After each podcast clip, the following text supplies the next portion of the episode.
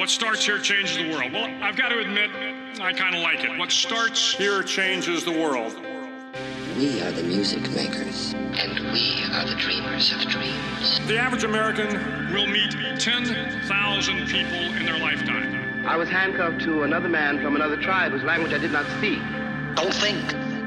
Feel. But if every one of you changed the lives of just 10 people, and each one of those people changed the lives of another 10 people, and another 10, We did not know each other. And we could not speak to each other because if we could have spoken to each other, we might have been able to figure out what was happening to us. I refer first to the need for far greater public information. to the need for far greater official secrecy. and you can change the entire population of the world, 8 billion people. And if we could have figured out what was happening to us, we might have been able to prevent it. If you think it's hard to change the lives of 10 people, change their lives forever, Well, it didn't happen, and here we are. you're wrong. Are you better off? Than you were four years ago. When I hear your new ideas, I'm reminded of that ad. Where's the beef? They're looking for help. They're looking for help. They're not looking for more of the same.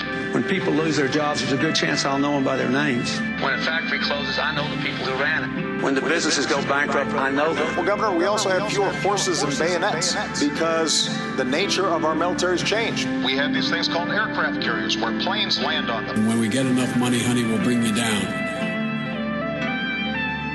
But their children were saved, and their children's children. Generations were saved by one decision, one person. But changing the world can happen anywhere, and anyone can do it. So what starts here can indeed change the world. But the question is, what will the world look like after you change it? Welcome to Public Access America.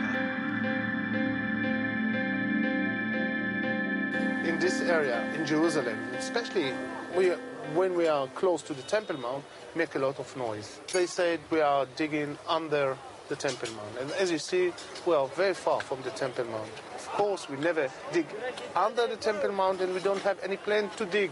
So this is the first uh, thing uh, we have to make it clear.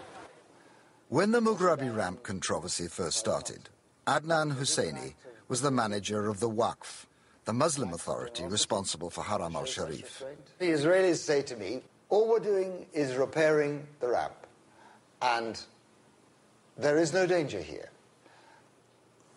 Uh, why they wanted to repair the ramp? What's the problem with the ramp? Because they say it's falling down. Because it's dangerous? That's what they say. Yani, to repair a ramp, a historic ramp, which has more than 1,500 years of historic traces, we take it with four bulldozer from the from the from the day that they started, or they bring some engineers to to consolidate it in a, in a way or other. The Muslim authorities claim the ramp was built on land owned by an Islamic charity, and as such is part of the Al Aqsa Mosque itself. Before the starting of the excavations, there was official letters sent to the Israeli authority that we are against this. This is very dangerous. We will have a reaction in the, in the country. We have reaction in the region. It is an attack against the mosque. It is the entrance to the mosque. Stop it. Don't do it. And we warn them officially. Did you consult with the Waqf, the uh, the Islamic authorities on the Haram al-Sharif, the Temple Mount, before you started doing it? Everybody knew about the government plan to build here something new. But that's different from consulting you, though, isn't it? As I told you, everybody knew. And when I said everybody, is not just a, It didn't happen. but everybody knew. Since Israel's conquest of the city, the Haram al Sharif is the only part of Jerusalem over which the Palestinians retain any element of control. So it has become the symbol of their 40 year struggle against the Israeli occupation. If you're worried, why not accept their invitation to go and see what they're doing? Yeah, and somebody is destructing my history, and they wanted me to see this destruction in my eyes. What kind of uh, mentality this? I don't think that's the I, case. and he's not inviting me to a restaurant. I have some knowledge of divided cities, Belfast, Sarajevo, where you have similar problems. I tell you what would have happened there. They would have had a completely independent engineering study. Is this, is this wall falling down? Completely independent of both sides. Somebody who both sides trusted. Do we need to do this? Secondly, there would have been a process of consultation between both sides. Thirdly, this would have been a partnership dig.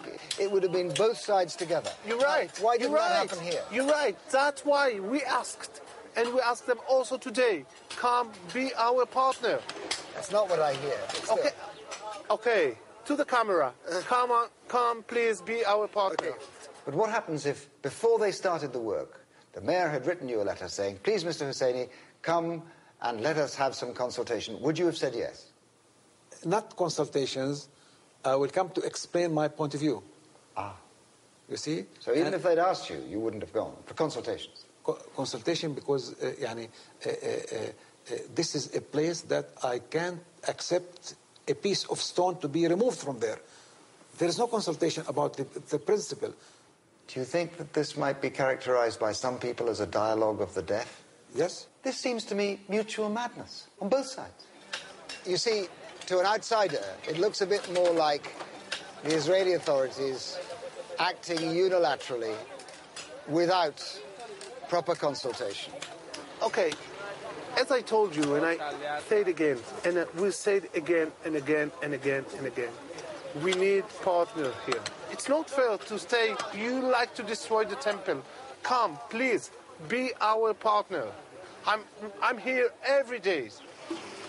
Over the last 40 years, countless incidents on both sides have created a climate of suspicion and distrust. On the 21st of August 1969, an Australian Christian set fire to the Al Aqsa Mosque and destroyed it. At his trial, he claimed to have been told to do so by God in order to enable the Jews to rebuild their temple.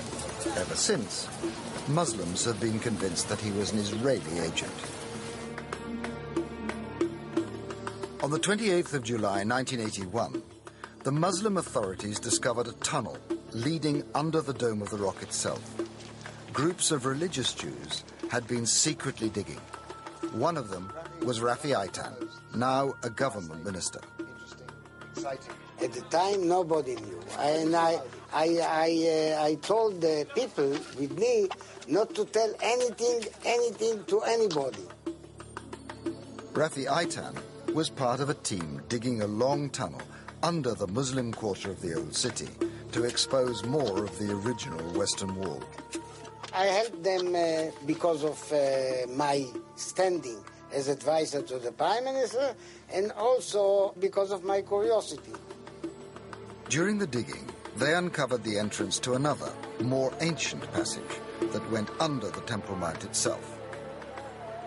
According to the archaeology that I brought in, it was no doubt the tunnel for the priests. Therefore, we knew that we could be between 10 to 20 meters from the Holy of Holies. And then the, um, the Arabs came from the top and they put uh, cement, and it is uh, bl- locked and blocked up to this very day. Some people could say, Rafi, it was a very irresponsible thing to do.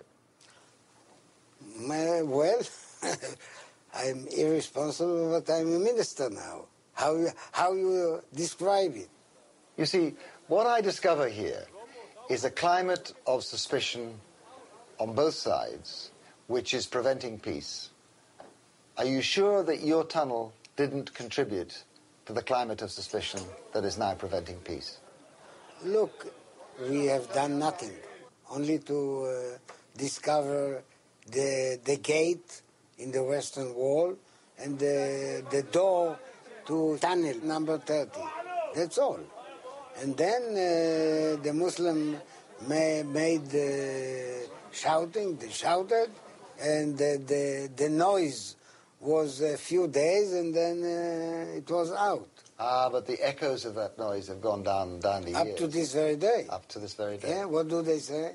The Muslims say, we know they want to destroy the Al-Aqsa Mosque. We know it because they What tried to think? tunnel. Do you think that we wanted to destroy the Dome of the Rock? Rafi, it isn't what I think that matters. It's what they think that matters. You know, it's perception. In this country, perceptions are more important than facts. And the perception is that your tunnel was about destroying the Al-Aqsa Mosque. That's the perception. Well, I, I deny it, but I can't help their uh, imagination. Okay? So this is their problem. And you don't feel responsible for that? No. In November 1996, the Muslim authorities began renovating an underground mosque on Haram al Sharif. When they dug a new exit, many Israeli archaeologists were outraged as they claimed the excavations were deliberately destroying Jewish artifacts from the time of the First and Second Temples. Uh, here is uh, several pictures uh, showing uh, the enormous pit which was excavated in front of the subterranean structure of Solomon's stables. Uh, you can see the vaultings of Solomon's stables and the southern wall of the Temple Mount. And this is the pile of dirt uh, and the piles of the debris which were removed by approximately 400 uh, trucks. On a hill overlooking Jerusalem, a group of Israeli archaeologists are now sifting through the rubble from the building work. If you want to do any action, uh, digging, building, demolishing, anything, even to move one stone from one place to another, according to Israeli antiquity laws, in order to do it, you need a permission from the Antiquities Authority. The Muslims, for all their activities on the Temple Mount, never asked for such a permission. I don't care who did it. Uh, this is a violation, and this uh, criminal act was a brutal act against cultural values. Dr. Yusuf Natsheh is the Muslim Authority's chief archaeologist. You built a mosque on the Haram al Sharif, the Marwani Mosque. Did you consult? Did you have dialogue with the Israeli authorities over this? Actually, allow me to correct you. It's again the politics. No, we feel that the mosque is Muslim and we will not consult the Israelis because we, we are able to do the work. This is a Muslim property sale for 1400 years. Uh, we have finds covering a range of about 10,000 years. This is just one bucket load. There's an extraordinary is, number in there, isn't this there? This is uh, one bucket. of those. There are objects from the entire very long history of Jerusalem. The problem is that destroying uh, cultural values, including Islamic cultural values, by bulldozers, this is not the way. This is not the way. You excavated, let's put it that way, the Marwani Mosque. It required a lot of excavation. It required the movement of soil which the Israelis claim has artifacts from their history, but you never consulted them. Look, they have this say has no foundation whatsoever. But they that's ask, not the point, Yusuf, is it? The point is that you did this, they claim it has, and you didn't consult with them either, in any way. It's not a matter of consultation. But really. that's what the Israelis no, say. no, it's not a matter no, of consultation. No, You see? For the last seven years, there have been no formal contacts between Israeli and Palestinian archaeologists. In the 40 year battle for control of the city, history has become one of its most powerful political weapons.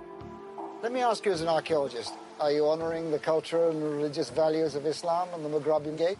The Maghreb Gate and the, the slope that, and the path to the Maghreb Gate is not holy. It's not part of the Temple Mount. It's outside the Temple Mount. There's a prayer room there. There's a, pra- there's a prayer room there. Yeah, there is no holy place there. There is there's no a more. prayer room. There's an Islamic prayer room.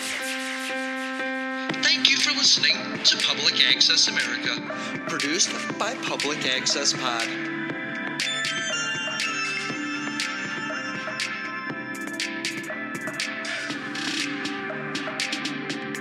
You can find Public Access America on Twitter at Public Access Pod. Discover great new playlists on SoundCloud at Public Access America.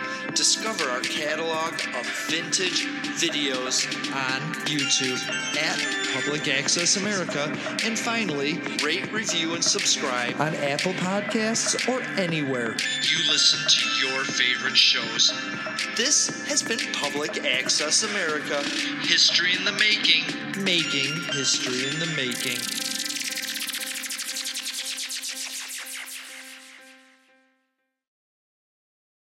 Everyone knows therapy is great for solving problems, but getting therapy has its own problems too, like finding the right therapist, fitting into their schedule, and of course, the cost. Well, BetterHelp can solve those problems. It's totally online and built around your schedule. It's surprisingly affordable too. Connect with a credentialed therapist by phone, video, or online chat, all from the comfort of your home. Visit betterhelp.com to learn more and save 10% on your first month. That's BetterHelp H E L P.